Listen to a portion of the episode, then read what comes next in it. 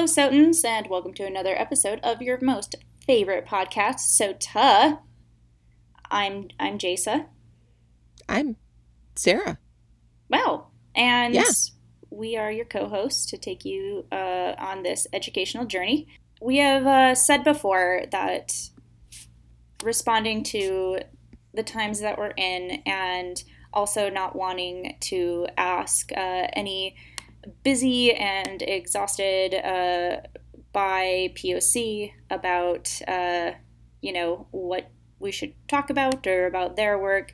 Uh, we are educating ourselves and, uh, you know, looping that back into the art world uh, so that we can both learn and still stay true to this podcast as an arts podcast and and hopefully share a bit of what we learned with with you all. And so um, obviously a lot of protesting riots civil demonstrations and unrest has been going on all across the country. And uh, as people may have uh, gained from me mentioning it before on the podcast, that I am in Southern California right now uh, working on a biennial down here.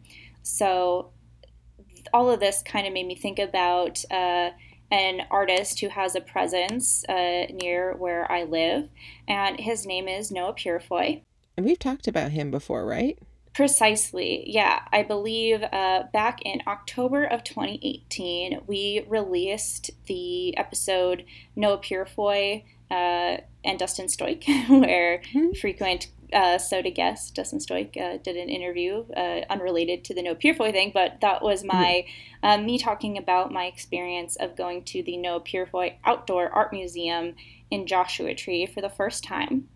So, uh, in this episode, we're going to talk a little bit more about the history and about Noah himself. And that episode that we released a couple years ago is going to talk about more of the experience of going to that specific museum and the artworks. So, to supplement this episode, you can go back and listen to that one. And the focus, I think, was talking about how uh, outdoor museums experiences differ and are better or you know more engaging than kind of a traditional museum experience. We we kind of focused on the works as well and you know Noah Purifoy obviously but not as deeply as um, we were going to we're going to now. Um jasa why? Why did Noah Purifoy start making works in the style that is represented in his outdoor museum Right. Well, Noah Purifoy lived from 1917 until 2004. And he, although he was born in Alabama, he spent most of his life in uh, California, namely Los Angeles and then Joshua Tree. He was an artist, but his earliest known sculpture was constructed out of debris from the Watts riots that are also known as the Watts Rebellion, which took place in 1965. I know absolutely nothing about the Watts riots. The Watts riots get their name from the neighborhood of Watts, which is kind of in a little more south of Los Angeles. And it was a predominantly black neighborhood. And the story of the Watts Rebellion or Watts riots is one that we are unfortunately very familiar with. It started on August 11th, 1965, of course, in Watts, and it started as a routine traffic stop. Uh, two half brothers, Marquette and Ronald Frye, were being pulled over by a white policeman, and uh, Marquette, the driver, failed a sobriety test and, and panicked um, because he was getting arrested. Then a scuffle broke out, and the brother joined in to try to protect his brother. Um, their house was not far away, and their mother in law, Rena, actually showed up and believed that the police were abusing Marquette, and so she got in between to try to protect her son in law. Um, and just kind of all this you know scuffle was going on more and more people gathered at the site so more people were gathering um, you know to try to defend this family from the police. And of course, the police were calling for more backup. And so uh, they were trying to, you know, intervene upon the crowd to get to the center. And then, of course, the crowd was pushing back on their interference. Um, and eventually, all three of the family did get arrested and put into cars and, uh, you know, taken away to be arrested but the crowd just got angrier and angrier as more and more officers arrived because, you know, of course, they were using their batons and they were carrying shotguns in order to, you know, kind of assert their authority on this crowd. Um, and so that just, you know, obviously just added fuel to the fire and it kept building. Um, especially when there was a woman uh, who the crowd believed was pregnant uh, was shoved or somehow assaulted by police that outraged the crowd even more. That was at about 7 p.m. that night. And by about 7:45 p.m., the riot was in full force. Uh, people were were throwing rocks and pieces of cement that were being they were being thrown at the cars that had been stalled in traffic because of the accident. Crowds were attacking motorists with their rocks and bricks and were pulling white drivers out of the cars and assaulting them. Um, the next day, there was a community meeting uh, by you know local figures and leaders within the Watts uh, neighborhood. Um, that also had police in attendance, and it was to try to quell the tension in in the neighborhood and try to you know kind of limit any uh, violence, but it didn't have much of an effect. And then overnight, uh, violence engulfed the streets as you know like these huge groups of people were clashing with police buildings were set on fire and there was looting um, and the crowds even you know, blocked the firefighters from being able to put out these buildings. Um, and so by the end of the third day, the rioting covered a 50 square mile section of Los Angeles, and 14,000 National Guard troops were dispatched to the city. Wow, this is sounding really familiar. It said Watts resembled as a, a war zone, and the violence continued for three more days. Police tear gassed the sewers to prevent anybody from escaping via, via the sewers. And uh, two fires broke out, and one destroyed a mosque. This was taken from history.com. There were 34 deaths and over $14 million in property damage. And this was in 1965 money. Ooh, so that's a lot more money now. It is. It certainly is. Um, and of course, this came out of, unfortunately, the same old story. Um, mm-hmm. African American residents in LA were excluded from high paying jobs, affordable housing, and, you know, the political freedom given to white residents. Um, of course, they also faced discrimination by the LAPD as well. The governor of California at the time commented uh, about the riots that law enforcement was confronting guerrillas fighting with gangsters. Wow. And that's guerrillas. G U E R R I L L A S. Yeah, but that is was, yeah. That's um, some a governor violent language. Yeah. Um, one of the a National Guardsman sergeant at the time said the streets of Watts resembled an all-out war zone in some far-off country it bore no resemblance to the United States of America. Over the course of the six days of the riots, uh, between 31 and 35,000 adults participated. Around 7,000 additional people were, quote, sympathetic but not active. And over the course of these six days, there were 34 deaths, 1,032 injuries, and 3,438 arrests only three police force slash National Guardsmen were killed in the riots, um, and one was because one was struck when a wall from a fire weakened structure fell on him, and two of them and two of the deaths occurred from people who were shot while a police officer or National Guardsman uh, was in a struggle and their gun discharged. Uh, 23 out of the 34 people killed in the riots were shot by LAPD officers or National Guardsmen. Um, but one of the uh, authorities uh, overseeing the this you know scuffle said that he saw the rioting people were acting like quote monkeys in a zoo. Um, and this also, so these riots were the biggest civil unrest that Los Angeles had seen and would see until 1992 when the Rodney King riots broke out. Mm-hmm. Uh, Dr. Martin Luther King Jr. Uh, spoke and mentioned the the mentioned these riots. There were a, a variety of actions across the country uh, to the news of, of these riots. Uh, a lot of the public uh, polled that um, a couple years after the riots, uh, and it showed that a majority believe that the riots were linked to communist groups who were active in the area protesting high unemployment rates and radical discrimination. Let's not forget that we're in the height of like the C word, communism being the most damning mm-hmm. label that one could have. McCarthy era.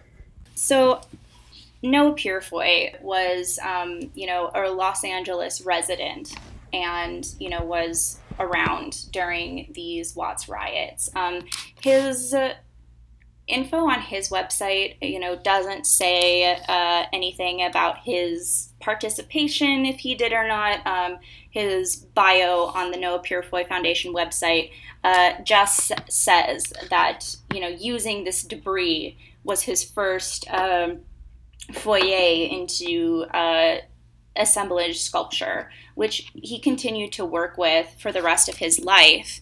And for, for the 20 years that uh, followed the rebellion, Noah Purifoy dedicated himself to the found object and to using art as a tool for social change. Uh, towards the end of his life in the late 1980s, he moved his practice out uh, of LA into a Joshua Tree, which is maybe like a three hour drive. And uh, that's where he, you know, grew his assemblage practice. And, you know, he really dedicated uh, himself and his time and his practice to making this outdoor art museum that included a lot of, you know, debris and found objects that are found in the desert.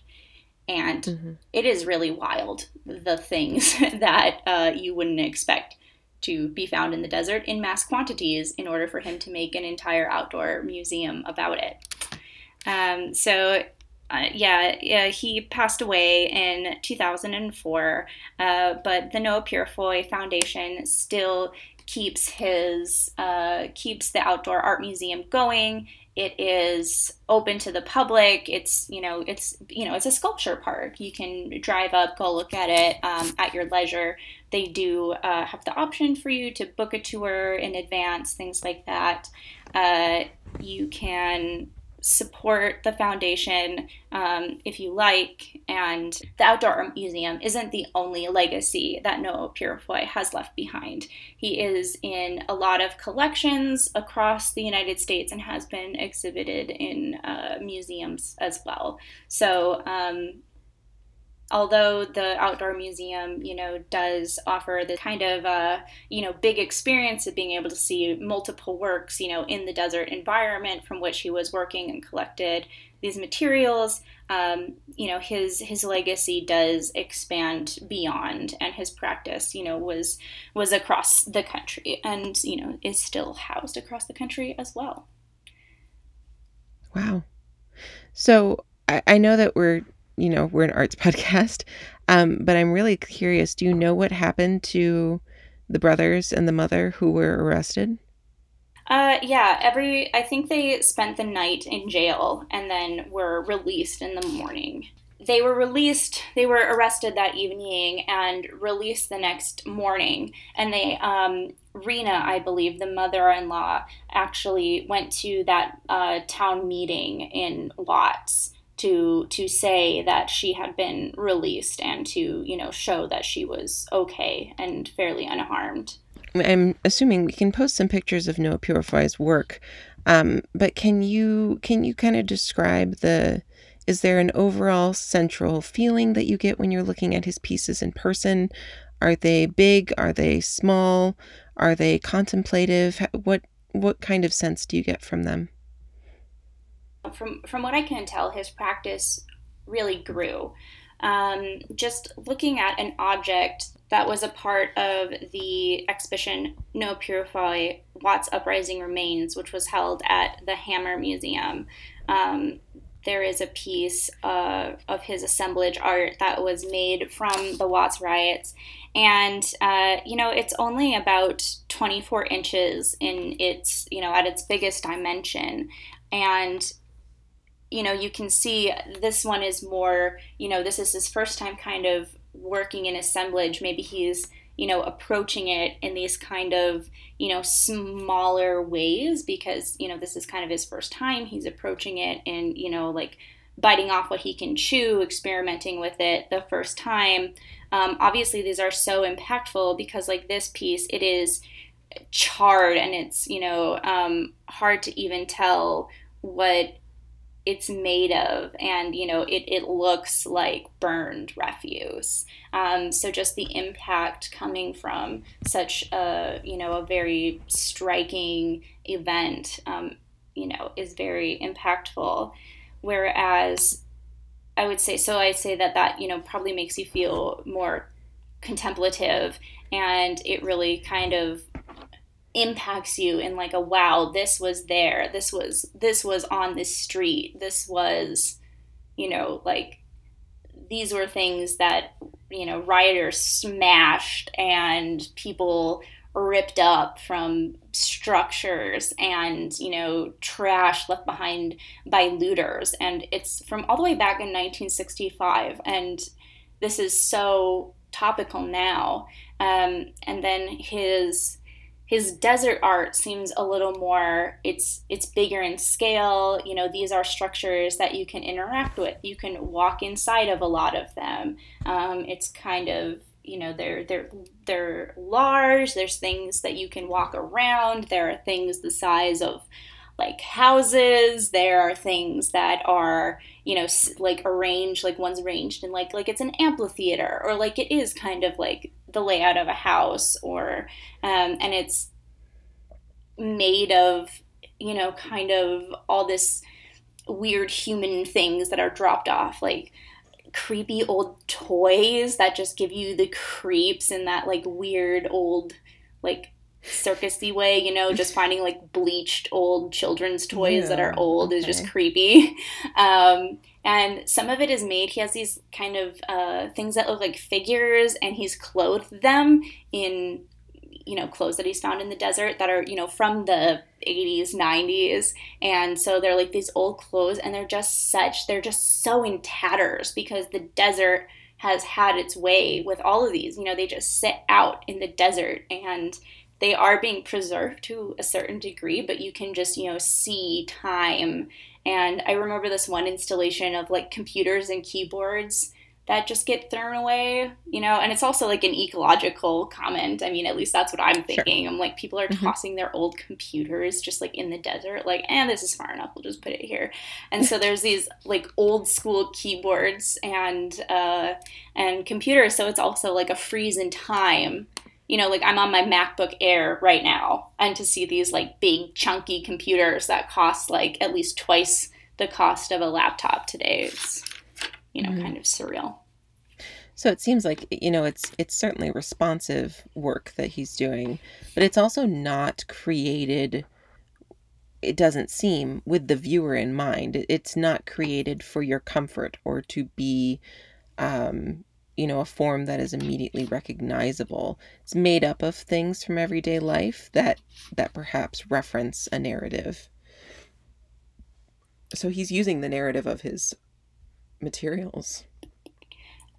Totally. Um, I would say perhaps, I mean, a lot of these pieces do imply the body, right? You know, like sure. one that's set up as if it's a theater and you're supposed to walk through it. There's a certain way you're supposed to walk through it.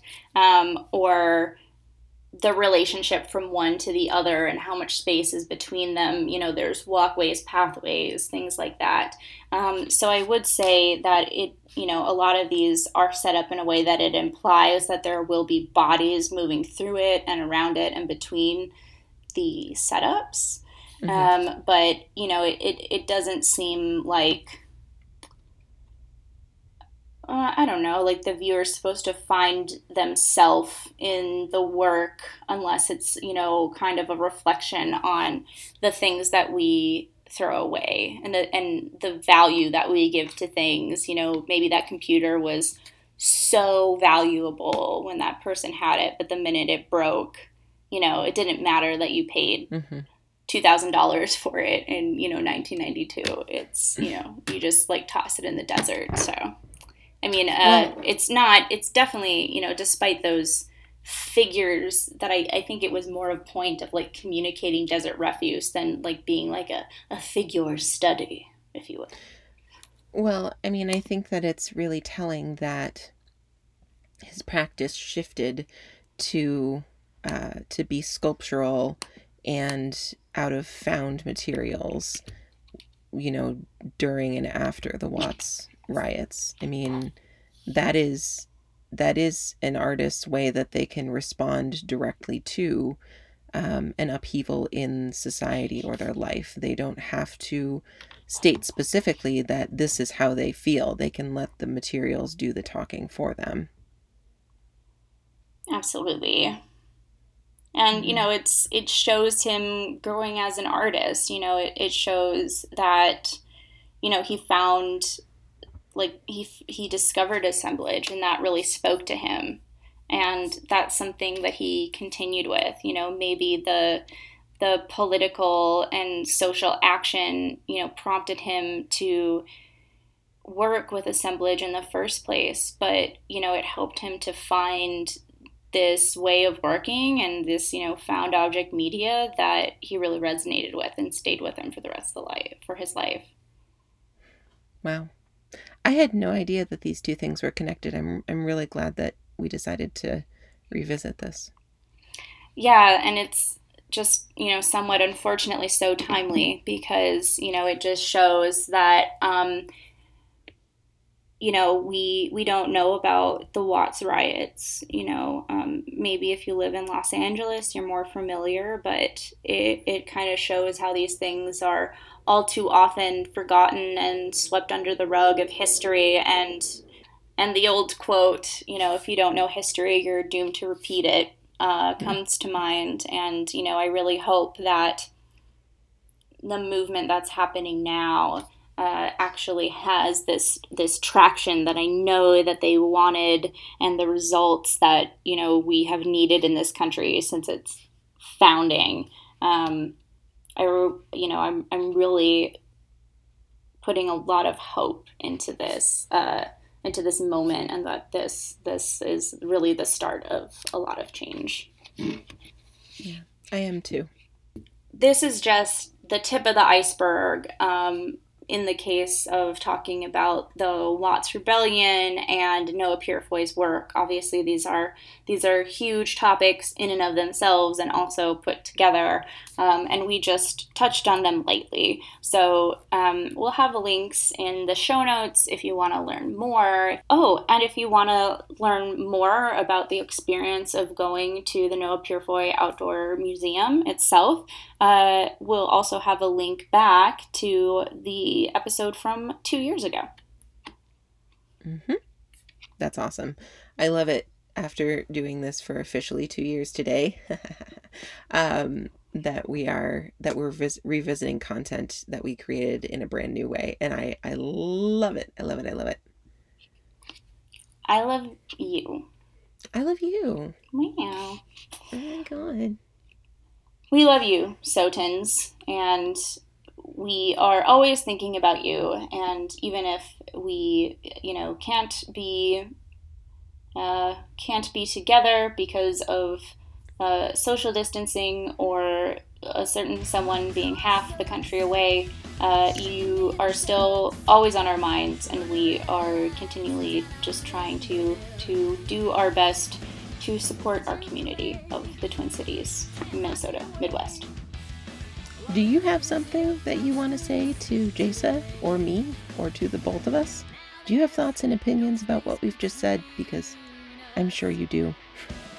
If you do have thoughts, opinions, comments, concerns, questions about anything related to Sota, or really, I suppose, life in general, please email us. We're at stateoftheartspod at gmail.com. You can also reach us on Instagram. State of the Arts Pod is our handle, and we would love to hear from you. And don't forget, our music is by the Von Tramps.